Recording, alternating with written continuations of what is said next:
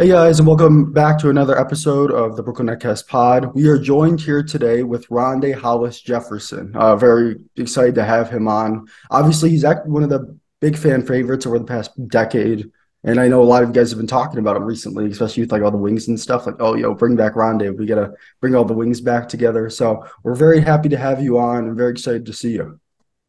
Oh yeah, thanks for having me. Appreciate it. Appreciate it, man. I miss uh, I miss Brooklyn. So.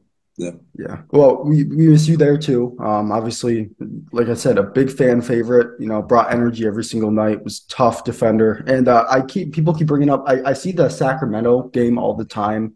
The comeback with yeah. you, D'Lo, Spence. I think Allen was on the bench most of there. Dudley, and um, mm-hmm. yeah. So I mean, we, we still a lot yeah. of chatter about you um, among the Brooklyn fan base. Yeah, definitely, definitely. It's uh that was that was a great year too. Um, just in terms of energy, um, the energy in Brooklyn was amazing. The fans they were amazing. My teammates, I loved them. So it was definitely great. It was definitely great. Absolutely. Well, I think I think my first question, which is something we asked about um, asked about a lot, is what you're up to now and what you're doing now, how things have been going since your time in Brooklyn, and how mm. things have changed. Um, I'm up to what I'm up to now. Right now, in this current moment, I'm playing in Puerto Rico, uh, BSN. Uh, we're in the semifinals. Uh, just played game one. Um, but uh, I would say the last two, three years, I've kind of just been in Europe, Asia, uh, playing over there. Uh, been to Turkey, been to Korea, been to the Philippines. Um, actually, just won a championship in the Philippines, uh, which was a great experience. Yeah. I'm sure a lot of people know that the the Philippines like basketball culture is huge. Mm. Um, no matter where you go, you can find a kid uh, playing basketball, uh, whether it's on a dirt road or uh, it doesn't matter. But they really love basketball. So um, the championship games were insane, like 16 to 20,000 people every night. Wow. Uh, we were going against the team like the the country's fan favorite uh, they're called Ginebra. And uh, you imagine 15,000 people booing me every time I touched the ball. It was it was crazy. It sounds like a Philly environment. Yeah, yeah, seriously. Like it was crazy. It was crazy. I was like, wow. But it just I don't know, it kind of like charged me up. It was like an energy, yeah. different type of energy source. Would you say that um because I see a lot of players that play international and also have played in the NBA say this that the energy um in like internationally is better as far as crowds go because it, it, does seem I mean as much as I see it looks better. Yeah, I would say um the difference is uh you kind of lose out when you start to bring the the more like expensive seats. It becomes not a fan; they become a like you got a business guy who may not cheer or like a you know a, a ceo woman who interested in a certain player but like not really a true fan of basketball um so to say but they can afford the tickets. You know you got $2000 courtside seats $5000 courtside seats. So in the philippines the like courtside seats is like a hundred bucks or something. So like there's true fans at the games. Um so that's like I think the biggest difference where you talk about the atmosphere, um, especially in a place like if you compare it to like Brooklyn versus over there, it's like the first let's say ten rows of people that have like really good money and they're like worried about how they look and like you know it's kind of like a fashion show. Um, and then once you get higher up, you hear the people like, "Let's go Brooklyn!" Uh, you yeah. know, the, the, the, the, true fans who've been there since the beginning. Um, that's kind of the difference. Gotcha. Yeah. Um, I mean, we see clips a lot, uh, especially like I know when um, Mike James was playing overseas, and obviously like when KD was on the team, you know, you see all that stuff. And he was in uh, Europe. I can't remember uh, which country, but there was like a freaking fireworks going off in the stadium. Like, dude, this insane, bro. Insane. the rules are like just so different. Um, and when I was in Turkey, um, we were playing uh Shane Larkin and them, uh, and dudes are like fighting in the crowd, smoking cigarettes, no shirts on. It's like it's it was insane. It was insane. That's crazy. Um, yeah, actually, I uh, so in terms of like the play style, like the NBA compared to like overseas, do you see like a big difference, or do you think that like players who play overseas, like their games can translate like super easy to the NBA, or is there like a, like a sort of like play style difference, like speedier or like more tenacious defending or like anything? Yeah, um, I would say the difference, the big difference is like uh, one, the physicality.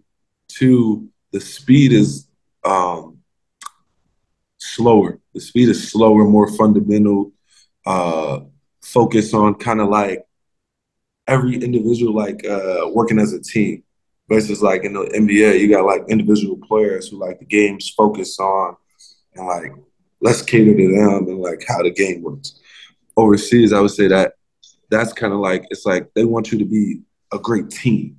It's like they don't do individual workouts that much. They don't do like uh, necessarily focus on one player. Um, it's more so like how can the system run smoothly, perfectly.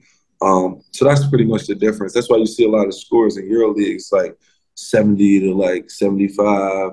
If you get 80 to 90, you're like, it's like hot game. Like you're like, whoa, you know. So um, that's pretty much the the biggest difference. But the Philippines, I'll tell you, they model their game after the NBA. They play 12 minute quarters. It's the only one Yeah. like on this side of the world that that play 12 minute quarters. Uh, I played in one game. We probably had 130 points.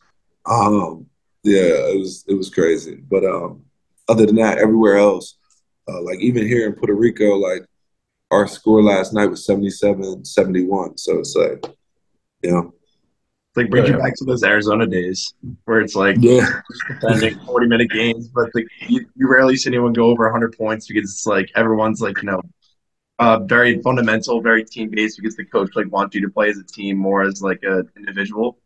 yeah, yeah, definitely, definitely. I think it's good though, like, because a lot of people can't transition from like NBA or like American basketball to European or Asian basketball. Um, Asian, not necessarily because it's like they want you to play one on one. It's like, yo, go get 25, go get 30, 40, whatever. Um, but European basketball, they want you like the max, like you'll see like a max average over there be like, if you're like the highest scoring, probably be like 20 points, 21 points. Mm. You might have somebody that can score more than that or whatever, but like they're kind of pushing it. Um, uh, but yeah, the, it's uh, definitely different. Definitely different. Yeah. Um, uh, uh, my question is, what was the biggest takeaways from your time with uh, Brooklyn, Kenny Atkinson, some of the vets, obviously some of the younger guys? Like, what are the big lessons you learned there, and uh, some of your you know favorite moments there?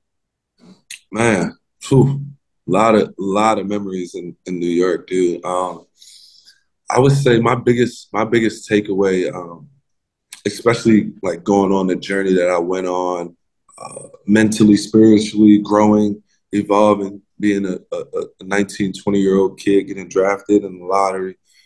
Um, I would say uh, the vets, like it's kind of like you know how someone's like, yo, uh, I don't think you should go down this road, but as a as a young person, you're like, I still want to go down this road. Um, I think the older guys kind of telling me, hey, uh, maybe kind of tone down on the like in that moment I had a lot of pride. Like I was very prideful. I wore my heart on my sleeve. Everyone knew it, and like that's the way I played. Um, but that was like even off the court. So a lot of times the older guys, uh, like I had when I first got there, Joe Johnson, Thad Young, Brook, Brook, who was like like this or whatever, um, and then uh, Ed Davis, Jared Dudley, those guys came and they were like DeMarre Carroll. They were kind of like closer in age to me and like uh, they kind of like tried to guide me with like how my mindset was on like, hey, uh, man, you you should calm down a little bit. You know what I'm saying? Just focus on the game and like let everything else take care of itself. Because I was like, you really talented, etc. But I sometimes I let my emotions get the best of me, which kind of like ultimately decided, made some decisions had to be made um, on a business side. Uh, so yeah, I would think I would say the the, the having the vets kind of like coach me on a mindset frame of like, yo, um, maybe you should take a step back, reevaluate, look at it differently, mm. um, was definitely helpful uh, for me now because I didn't look at it in the moment. You know, I didn't think about it too much. Uh, but like when I went on that journey, I kind of like thought about it, processed it, and I even reached out to like uh, Kenny, Jacque, uh, and those dudes. and was just like, "Yo, my bad." You know, like I was young. I was like very emotional. You know, a lot of kids from from where I come from, we go through a lot, deal with a lot. So um, that was all going on constantly, and I'm like, boom, I'm just exploding sometimes. So um, they were very receptive to that, and I appreciate them for that. Uh, helped me grow some more, um, which was good. And those guys, they were good. They were good people. You know, they were good people um, in terms of like letting us play free, letting us have fun, um, letting us, you know, get the crowd engaged and things like that. It was uh, it was beautiful. Absolutely. Um, would would you say you had like one specific vet? I don't want to say favorite vet because it just sounds weird, but uh, just like a, a, vet that probably helped guide you the most, someone that you really looked up to, like in Brooklyn. It was like, wow, like yeah, that, that's my um, guy. I would, I would say like that big brother. It would be like two. I I really loved uh, Brook Lopez and Jeremy. Um, Jeremy Lin. They were like Randy Foye. Randy Foye was oh yeah exceptional. Like I can't like pinpoint yeah. one person. Like different. Like I feel like the culture made a shift. Like with the energy and everything when we got like D'Lo, Jared, and all those guys. Mm-hmm. Um, Theo Pinson. Like the, the energy. The energy kind of like skyrocketed. You know. So like I would say it was just different kind of vets that I had. But I would say Brook and Jeremy, just in terms of like how close we were, like I would go to their house, I would like meet their family, hang out with the kids, not their kids, but the kids in their family. Mm-hmm. Um, and we would just we would bond, man. I would get like get to know them like truly who they are and like what mm-hmm. they like and love. And, like it was like actually a really cool experience to to do those things. Yeah, absolutely. Yeah. Um, I honestly think like um, you talking about like all these vets like helping you out, you know, like kind of growing your game and learning to control your emotions, like even whether it be like off the court, like hanging out together, you know, like kind of getting assimilated into the Brooklyn culture, or just like you know, kind of bonding on a more like deeper than just work level, like a personal level. I really think mm-hmm. that like helps you out with like the culture that Kenny was kind of trying to create there, and you can definitely see that with like the bench mob celebrations, the memes that everyone puts out with like the dancing and stuff. So kind of relating to that, like, was there any like practicing of like those celebrations? Was like in time? You know, that one gif all the time. It's like, um, it's like everyone like puts it down. Like if like there's good Nets news, you see that one clip of you guys just like all dancing on the bench. Like, was there any yeah. practice for that, or was it just like a um, um, thing? Yeah, no, it actually started. Uh, it started in practice. We were uh, like we were always do. Uh, so I don't know if you've seen the practice facility. It's like I want to say like two two main baskets, but it's like four courts. So we would like go to the courts and like you have five people here, five people here, five people here, five people here. We would do shooting contests, like first one to ten, first one to ten, and like it got competitive after a while, like to the point where like dudes were like, "We got y'all," like I like going back and forth, and then um, it was one day, uh, I think it was uh, either me or Theo. I, I want to say Theo, um, or me and Theo was on the same team, and it just be like it was like a dance. Like we just started dancing, like kind of like, uh, and then it like progressed to like like the leg work, and then Theo took it to another level, and then that's when the whole team, like if we had five players at this basket, all five of them started doing it after they would win. and then it progressed and the coaches started doing it when we would win. it was like the trainers would like get into it. was it was cool. Um, it was fun, man. It was fun. It was great. But uh, that's how I started though. Wow. Oh, we, we've never heard that. That's like a it's it's brand new news to the whole you know whole Nets um, fan base because it's yeah, I, I, yeah people talk about it all the time. Yeah, yeah, yeah. Nah, I still see the memes to this day. Uh, people are still sending them to me. Uh, even like when I go abroad, like my teammates are like, "Is this you?" And I'm like, "Yeah."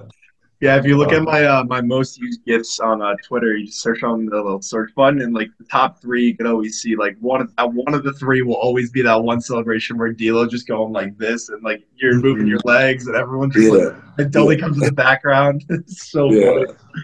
So funny, bro. So funny. It's uh, amazing. yeah. Do you have a favorite game, a favorite performance for the like uh, in the NBA, I guess in general that you had that like comes to mind um, first, or a few even? Um, hmm. favorite. I mean, it's a lot. I would say going way back. Uh, this is like my rookie season. I broke my ankle and I came back. We played Charlotte um, in Brooklyn and I throw the ball to Brook Lopez in the post. He like this was before he shot 10 threes a game. This is when I don't know if you remember, but Brook used to only post up. Yep. Only post up. So he's like posting, and um, I think Nick Batum's guarding me. He turns his head, I cut. Brook hits me with a bounce pass, and I dunk it. And that was like my welcome back after my injury. And yeah. that was like, you know, really, really cool moment there for me. Um, I enjoyed that, and then I would say my one of my favorite is the the Sacramento game. You know, the Sacramento game was like, you know, just I'm I'm sure you guys know, like me not playing that much, uh, having multiple DNPs, uh, still trying to be a supportive teammate. It's hard when you're a competitor and you mm-hmm. know, like, hey, I can help my team on so many different levels. Um, it was definitely hard for me to sit out uh, emotionally um, I just I just couldn't figure that out. You know, being young, I couldn't figure out like like why, like why me, why mm-hmm. so many different reasons. But that game, every time, well, every time he put me in, whether it be third quarter for whenever, I tried to like show him like, yo, this is why you need to play me. This mm-hmm. is why you need to play me. And uh, it just so happened that game, I was like, in my head already when we went down, I was like, yo, we're gonna come back. Like I already like and I, I just kept that same mindset, like, yo, I'm picking up full court. I'm like getting every rebound and like D'Lo was hot. So I'm like, I'm making sure I scream great for D'Lo. Like that this step up, I know he's gonna make this. We're good. Like so that was just the mindset, like just execute everything and um and just little by little you just started to see it like down 27, oh, down 22, down 16.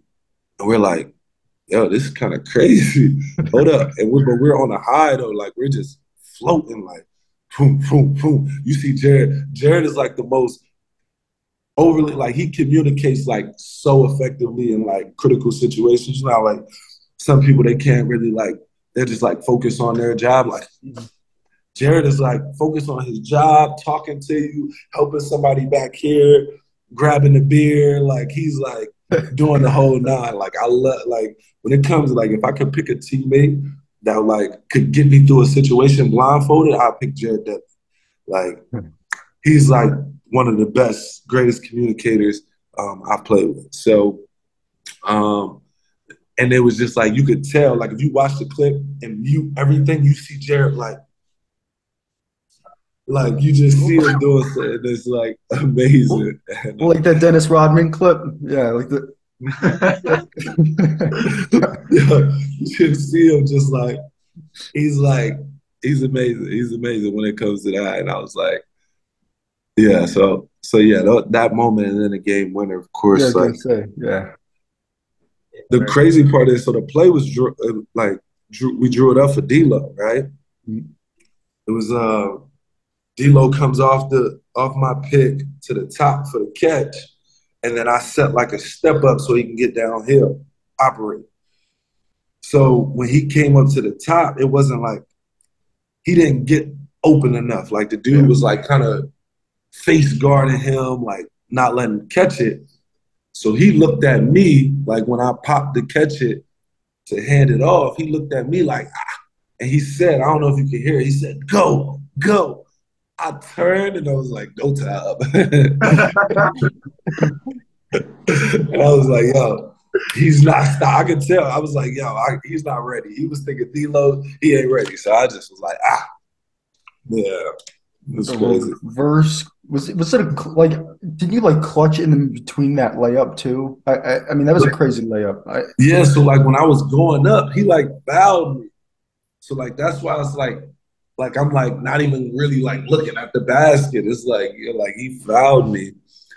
And I thought they was gonna call it, but I was like, it's the game on the line. They're probably not gonna call it. So um I had to be like super like focused to make that because that was definitely a tough layup. It's funny. I, I remember watching that game like it was yesterday. That's got to be one of the. And I mean, and the Nets had a game like that this year. Uh, they're playing Boston. They were down mm. 28 in the mm-hmm. second quarter. That was a really bad game to watch. Luckily, you know, I missed like half the first quarter. Um, they came all the way back, and it just it was like his Joey Joe was there and Dinwiddie was there, and I'm like, oh my god, it's, it's like the same thing all over again like I, I, get similar. I mean, it's different. Obviously, very different players. Um, with like, I mean, Claxton and Allen are actually quite similar, at least. Yeah, yeah. But I, I get similar vibes from both teams as far as yeah. what I think they're capable of. I don't know if you are really up to date, how up to date you are with the new Nets teams. And, yeah, yeah. Um, you said after the trade, like uh, with uh, Cam and all the yeah, with all the new guys. Yeah. Um yeah, yeah, I would say it's uh definitely definitely some similarities. I feel like if if we all would have stayed, I, it kind of reminded me of like how kind of Memphis, the Grizzlies, kind of like all those young guys got like yeah. really good or whatever. That's what kind of reminded me of us. Like if Caris, me, Spencer, D'Lo, Jared Allen, like we would have stayed together and like built I feel like that would have like we would have been kind of like in that top three, four category of the teams in the East, and um, it would have been it would have been awesome. It would have been awesome. We still would have had that same energy. Um, I would have told I would have said, Sean, we got to keep Theo because like we got to keep Theo. Uh, uh, we need this kind of energy, this kind of like he's yelling on the bench. He like he's amazing. So he still does it too. I mean, well, now he's a yeah. podcaster though. He's a podcaster now. Yeah, yeah. podcaster. Yell on his podcast.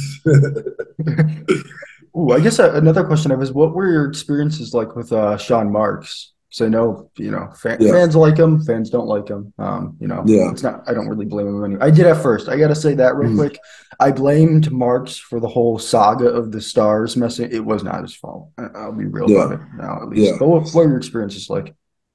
Um, my experience. I mean, he like.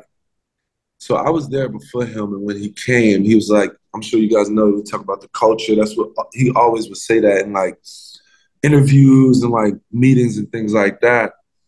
Um, and that was like kind of like the, the, the shift once he came of like trying to change the culture. Like I knew things were gonna be different, and you know you start to appreciate that in the beginning because like when I first got there, you got like a bunch of old school guys and like it's like very like laid back and like they're doing that their thing or whatever. But then Sean comes and he's like more like huh, huh, changing this, changing that, firing it, like doing this and like trying to build that new identity.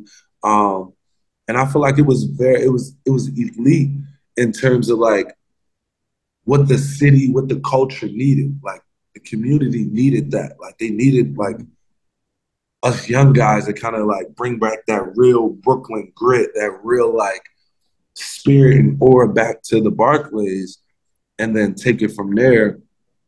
Um, and he was he was good, man. He was good. I think like a lot of people kind of misunderstand him or like think of him as the villain because it's like you gotta blame somebody. You know what I'm saying? So like yeah.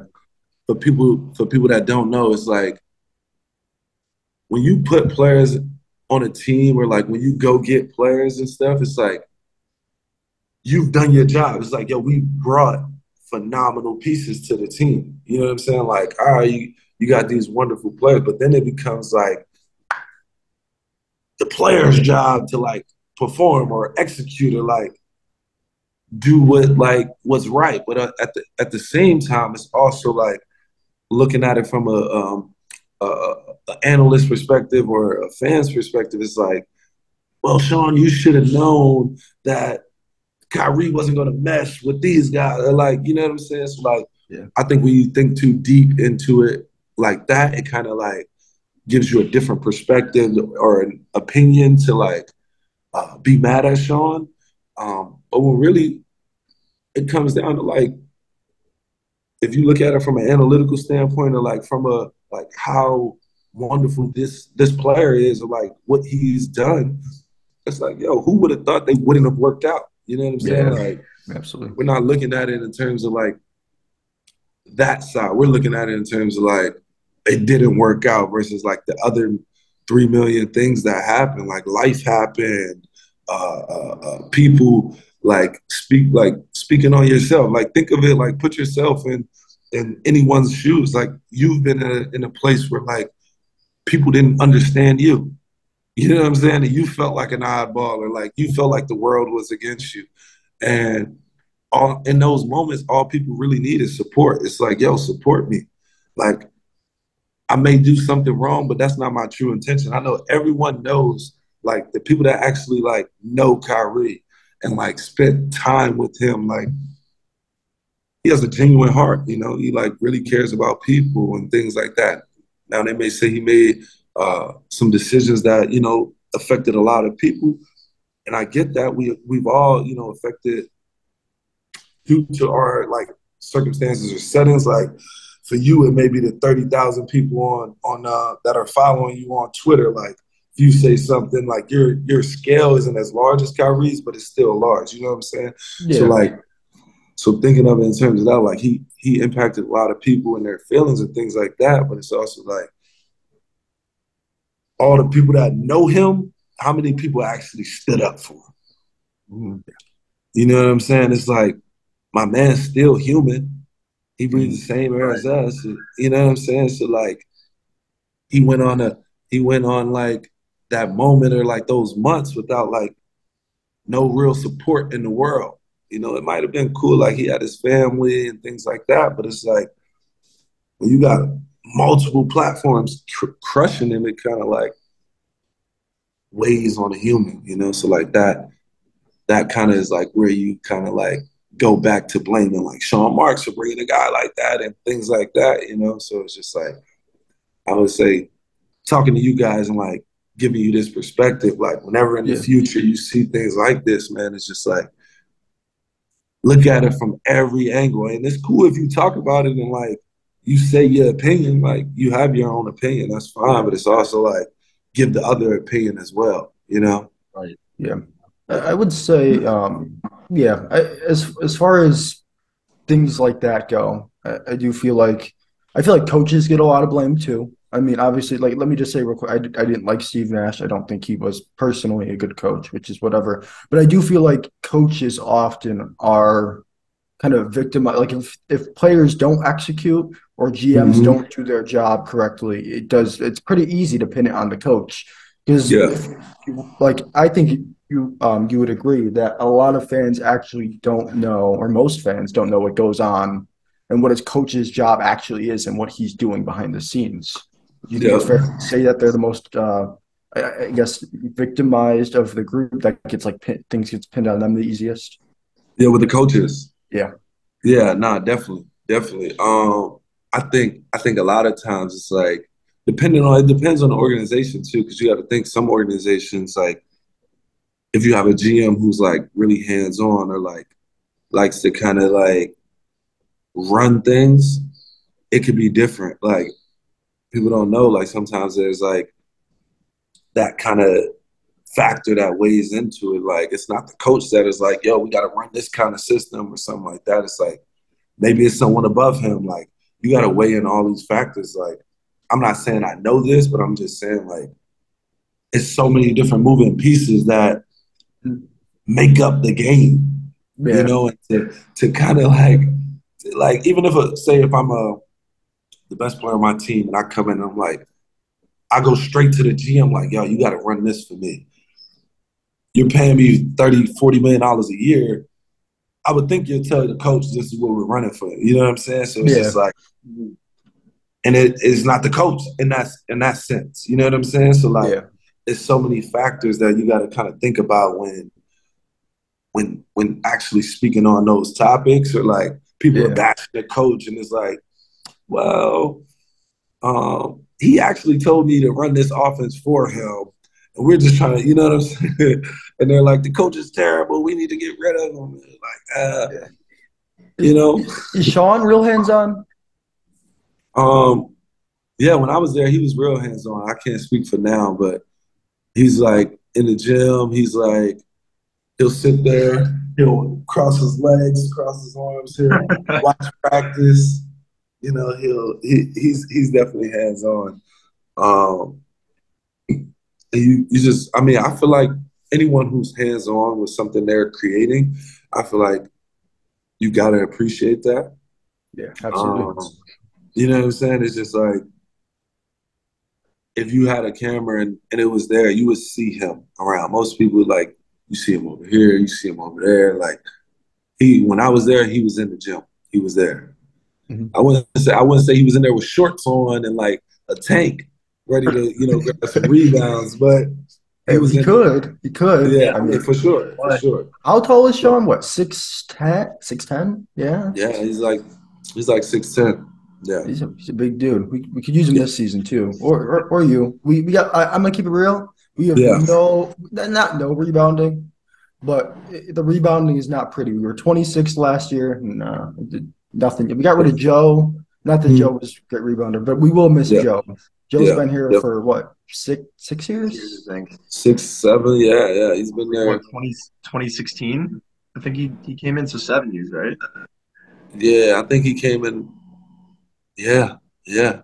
He Yeah. might have came in around 2017, 2016, 2017. Yeah. What was your experiences like with Joe? It's my brother. It's my brother. It's like super cool, down to earth. Didn't didn't stress about much. Aside from like, you know, the normal stuff like when he wasn't making shots, things like that, but he always was the same. He always was the same. Gave you love, talked to you, checked on you. Um, yeah, he was that was my guy. That was my guy. Yeah, I would say like um kind of going back to your like over like hating like uh, thing that you were talking about like we know that Joe missed those like two shots against the Bucks. You know, obviously you don't know like all like the it up. pressure. Yeah, I know. I, I I knew it was gonna come up. Um, obviously like there's a lot of pressure that goes into like you know hit, like being in those situations and stuff. And I think like a lot of people are overhating the fact uh, are on Joe right now because obviously like the Nets would have won that series if Kyrie and Harden were both fully healthy. Like, the, it, like, the guys did all they, they could, and like I think Joe was like you know more than anyone else like a big vocal presence in the locker room. I don't know if you can probably speak to that, but um, I know like Joe like wanted the best for his team. Like I know like this season he was put on the bench a lot, and like he just wanted the team to win. So I know he's like one of those guys that just like you know put wants to put winning first. So no matter what, I think he just got overhated because like you know he was going through some cold stretches and stuff, but for the most part he was like the top three point shooter for like five year stretch, and I was like, Mm. people kind of forget that, and I know I, I you know people have criticisms of him, but I think like. To, for the most part, like he was, you know, a rock solid guy, especially like, a, like you know, like a Brooklyn guy, in my opinion. Yeah, no, definitely, definitely. I like when people were like, like bashing them and things like that. I'm like just looking at it like, ah, nah, man, nah, not anybody but Joe, anybody but Joe. Like, hard to go, bro. Like, Yeah. when you talk about wanting to win and wanting to like see people succeed, like that's Joe. It's no, it was no ego with it. It was no like pride. Like at that time, I was like, I'm sure you guys saw, I was like 20% from three, fit, like hmm. didn't shoot that much. And Joe would still like work out. Like I'd be like, Joe, can I shoot with you? I just like, like having that like shoot to be able to shoot with like one of the best shooters in the NBA. It kind of like you got to step your game up. Like I, Absolutely. like Joe's going 10 for 12 and I'm like going like 10 for 28. Like I gotta get better. I gotta so like him being down to earth and like And it wasn't just me. He would let like anyone could come in. Jarrett Allen could come shoot with Joe. Like that's his energy. Like that's what he's bringing in. He's just he wants to support. He wants to win, and um, you gotta love that, bro. You gotta love that. You gotta appreciate that. And like, just like anything in life, bro, you you have those moments where you hit a hit it like a downhill. You know what I'm saying? Like you hit a cold spell, and I feel like in that moment, it's like people are like, "Yo, dude, you're getting paid all this money. You got to turn into a superhero." And it's like, like God didn't make us superheroes, bro. He made us human, just like you. And no matter the time, like it, like it happens sometimes at the at the most inconvenient times. Uh, those moments happen, and it's all about how like you bounce back. Mm-hmm. Yeah, that and um, Joe actually getting a big um, shouts to Joe because he had that double ankle surgery and he came back. It took a little bit of time past the trade deadline. I mean, he was having a bunch of those six three pointer. He looked like old Joe. It, it was mm-hmm. really nice to see. And uh, yeah. yeah. Good luck to Joe in, in Detroit though, because um, you know Nets fans will always appreciate everything he did. And, uh, Absolutely. Uh, yeah, one of the, I mean, the longest Nets tenured player in a long time. So yeah, yeah. Uh, is there any um anything you want to say about what you got going on, or anything that's upcoming for you? Um, whew, man, I've been uh, so like I said earlier, like going on my journey and things like that. I kind of I went on like a spiritual journey, um, where like I I like got introduced to mindfulness meditation, um, breathing properly, um, and things like that. And I fell in love with it. I fell in love with it so much that I created a uh, mindfulness app. It'll be out soon. We're kind of working out the, the legality stuff of it. Um, but it's, it's, it's, for kids from kindergarten to eighth grade. Um, very simple, very easy. It's uh, one minute and three minute meditations about, uh, you know, fulfillment, sleeping well, things like that, you know, kind of to like help our kids, man, help the children, help the youth kind of shift their mindset, love themselves, believe in themselves, uh, uh, uh, uh, trust in other people, um, and like kind of creating a different, like when we talk about culture, you think about like way, like long year, year, years ago, like when, when uh, families used to own like the neighborhood, not own, but like your family had at least like 10 relatives in that neighborhood. So when you talk about that, it's kind of like the neighborhood is raising your your your kids. So like the respect, the love, um, uh, uh, the responsibility. You might be like, hey, go to your grandma's house and take the trash out and things like that. Like now, as we get older, you see like you may live two states away from your grandparents or like you may like your closest relative maybe five hours away. Um, and i kind of want to like build that up to where like even if you're not related you kind of still trust your neighbor. You still believe in the people in your community. Um, and I think that's something that should be universal, bro. It should be like if you live in like a cul-de-sac, if you live in a, a development or a neighborhood, like they should have monthly like barbecues and things like that. Like you should know the people that live in your neighborhood. Um, you should know and feel safe with your kid being able to play outside, man. And uh, the world has changed and shifted to where like like parents don't even want to let their kids like leave the house without them. And I remember when I was like six, seven, I could walk across my whole city, you know, like, and like people would be like, oh, I know that kid, like, you know what I'm uh-huh. saying? And like, it, like that that's the difference from back then and now, man. And I feel like we need to get that back. We need to like fall in love with loving ourselves and our community more in our, our world, bro. It's like you see the world dying, bro, and it's it's sad to watch. You see on the news like people getting killed and like mass shootings and like like like people shooting up schools and kids, bro. It's just like we need more love, bro. We need more people to like check in on your friend and like tell him you love him, bro, and actually like have a conversation with him, like challenge him to like open up and express his feelings. Like people don't express themselves or like know how to articulate what they're actually feeling because they feel like you'll judge them. It's like, bro, whoever whoever's watching this, bro, you guys, man, talk about it on the on the next podcast. Something, bro, just like accepting people's feelings, bro. Everyone has the right to feel how they feel, bro, Absolutely. and allow them to be able to express it, you know, and and you'll start to see like the brighter side of them and like them coming to uh, because they're able to get these emotions and these deep thoughts off their mind and their body, bro. Mhm. So Absolutely. yeah, That that was that was really that was Really inspirational. I love that. Great. Uh. Anything else you want to tell them about? Um, we'll wrap up. Uh, yeah, no, I mean, aside from that, bro, I'm really like focused on like building up the world, bro. So like, I got an aftercare program. We do mindfulness and coding. Uh, we're actually starting esports. I don't know if you guys are familiar with that. Yes, sir. So we're we're getting into the esports field where, uh, say for instance, uh, a youth program calls us like a YMCA or a, a, a, a school, whatever, and they're like, "Hey, we want your program.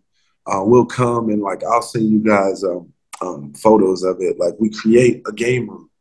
Like we got the neon lights, we got the gaming chairs, the systems, the TVs, the Mhm. like we created like an atmosphere where like, yo, this is amazing. So like kids in like communities that may not have uh, playgrounds and things like that, like they can come into this game room.